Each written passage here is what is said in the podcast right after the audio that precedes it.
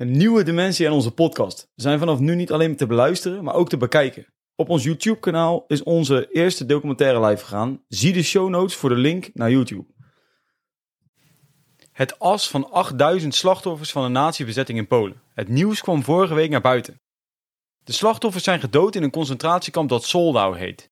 Een kamp waar de meeste mensen waarschijnlijk nog nooit van gehoord hebben. Het erge van het concentratiekampsysteem is dat wij na een hele serie verschrikkelijke kampen genoemd hebben, nog steeds kampen vinden waar heel veel slachtoffers vielen die wij nog niet hebben genoemd. Vandaar dat wij in onze eerste aflevering van het kwartiertje het actuele nieuws koppelen aan de gebeurtenissen in dit concentratiekamp. In onze serie Het kwartiertje nemen we jullie mee naar verhalen, veldslagen of gebeurtenissen die binnen de periode van onze series vallen.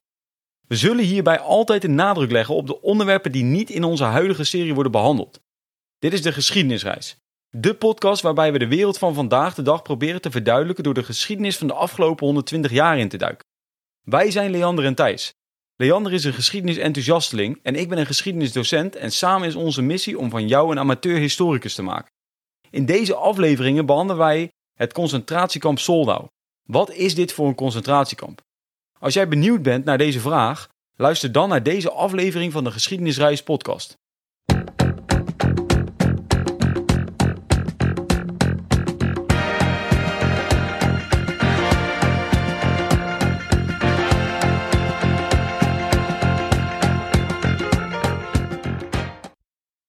Voor het verhaal van Soldau moeten wij eerst teruggaan naar september 1939. In september 1939 verloor Polen de strijd met Duitsland. Duitsland wist het land over te nemen en Polen werd opgedeeld in twee delen.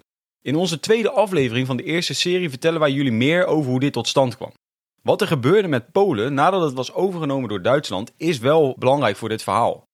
Hitler had met zijn visie Lebensraum het idee om meer land voor Duitsers te veroveren. Hij dacht dat dit land voornamelijk ten oosten van Duitsland gewonnen kon worden. Toen Polen was overgenomen begonnen dan ook direct de gedwongen transportaties en deportaties om het land vrij te krijgen voor Duitse bewoning. Naast dat Polen gedwongen werden om ergens anders te wonen, pakten de Duitsers ook direct veel vijanden van de staat op.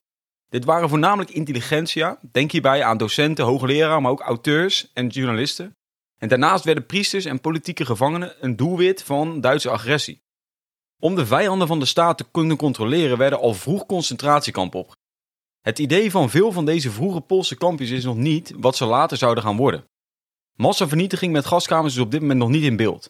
De kampen hadden voornamelijk twee doelen: het afschrikken van tegenstanders en het vastzetten van tegenstanders. Dit is ook de reden waarom Soldau is opgezet. Soldau is net als andere kampen gesticht in voormalige brakken van het Poolse leger. Het ligt meer in het oosten van het deel van Polen dat Duitsland had overgenomen. Dit kwam omdat in het westen juist de plekken werden vrijgemaakt voor Duitse kolonisatie. De brakken werden vaker gekozen, zoals ook het geval was in Auschwitz, omdat deze voorkwamen dat er een grote inspanning geleverd moest worden om een nieuw kamp te bouwen.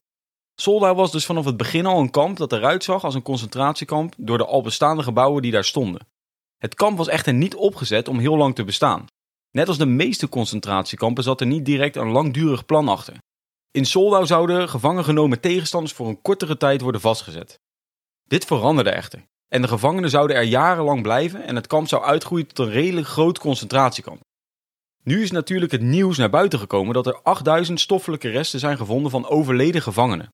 Een aantal bronnen geeft aan dat deze slachtoffers waarschijnlijk al heel vroeg in het bestaan van het kamp vielen, wellicht zelfs al in september 1939. Het kan zijn dat deze gevangenen als gevaarlijk werden aangemerkt door de nazi's en dus moesten worden gedood. Het doden van deze groep mensen zal wellicht in deze periode nog gedaan zijn met het geweer. Na deze slachtoffers vielen er nog veel meer slachtoffers. Het kamp hield niet op te bestaan. Een belangrijk onderdeel van de hoge sterftecijfers in de concentratiekampen was het dwangarbeid. In Soldau was dwangarbeid ook een belangrijke dodelijke factor. In deze regio was landbouw een belangrijk onderdeel van de economie. En concentratiekampen probeerden vaak aan te sluiten bij de lokale economie om zo nuttig te zijn. In het geval van Soldau betekende dit dat er in de buurt veel landbouwwerkzaamheden gedaan werden. Deze werkzaamheden zijn zwaar, het is fysiek werk en er is weinig bescherming tegen het weer. Naast het landbouwwerk wat werd gedaan, moest er ook gewoon gewerkt worden in het onderhoud van het kamp zelf. Sterker nog, de plek waar de meeste slachtoffers gevonden zijn, Bialuti Bos, is toegankelijk gemaakt door kampgevangenen. Het bos was vanaf het begin al een handige plek om de moorden uit te voeren vanwege de beschutting. En om deze redenen hebben de gevangenen een weg aangelegd naar het bos toe. Ook werd daar een huisje gemaakt voor de SS die de moorden uitvoerde. Werk was dus een belangrijke reden van sterven in het kamp, maar niet de enige. In mei en juni 1940 werd namelijk ook geëxperimenteerd met gas. In deze periode waren verschillende euthanasieprogramma's onderweg. Action 14F13 wordt genoemd en uitgelegd in de podcast. Een andere belangrijke operatie was Action T4, die gedurende de hele oorlog heeft gelopen. Dit was een programma waarbij invalide mensen onvrijwillig ter dood werden gebracht. Eigenlijk vermoord dus in onze ogen. In, Sol in zouden er belangrijke stappen worden gezet in de ontwikkeling van het gebruik van gas voor het doden. Tussen 21 mei 1940 en 8 juni 1940 werden er in relatief korte tijd 1558 mensen onder het Action T4-programma vermoord in Soldau. Herbert Lange van het Lange Commando zou hier voor zichzelf belangrijke experimenten uitvoeren met betrekking tot gasgebruik. Het gebruik van gasfans werd hier getest door hem tijdens het vermoorden van de 1558 mensen. Deze ervaring nam hij met zich mee om later als commandant van Chelmno vernietigingskamp op dezelfde manier 150.000 tot 200.000 mensen te vermoorden.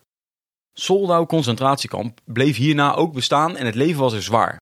Het internationale centrum voor natievervolging heeft na de oorlog dan ook dit kamp aangemerkt als een massavernietigingskamp. Voornamelijk door het hoge aantal slachtoffers dat hier viel. Het kamp zou de gehele oorlog blijven staan zonder gaskamer. Maar wel met het Bialuti-bos waar nog steeds grote groepen slachtoffers zijn neergeschoten. Vandaag de dag betekent dit dat er nog steeds slachtoffers gevonden worden. Laatst dus het as van 8000 mensen. Het totaal aantal slachtoffers dat viel schatte men altijd op zo'n 10.000 mensen in dit kamp. Maar deze laatste vondst doet onderzoekers erg twijfelen of dat wel een accuraat getal is. De schatting is nu dat het misschien dichter bij de 20.000 zou liggen dan bij de 10.000. Al met al veel te veel slachtoffers voor een plek die zonder deze oorlog nooit genoemd zou worden.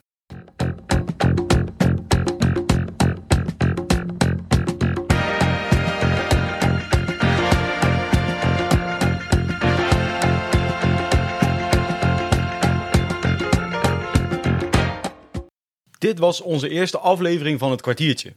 We zullen vanaf nu wekelijks een korte aflevering van maximaal een kwartier uitbrengen waarin we een verhaal, onderwerp of gebeurtenis toelichten. Dit zullen nagenoeg altijd solo-afleveringen zijn of afleveringen waarin we beide los een stukje vertellen. Het idee hiervan is, is dat we tijdens de langere series die we uitbrengen ook nog de overige onderwerpen kunnen behandelen. We zullen dan ook proberen de meeste onderwerpen te richten op de overige series die we op dat moment niet worden uitgebracht. Voorbeeld, tijdens de Koude Oorlogsserie zullen wij dus voornamelijk onderwerpen belichten over de Tweede Wereldoorlog of de concentratiekampen. Iedere zondag zal er een aflevering online komen.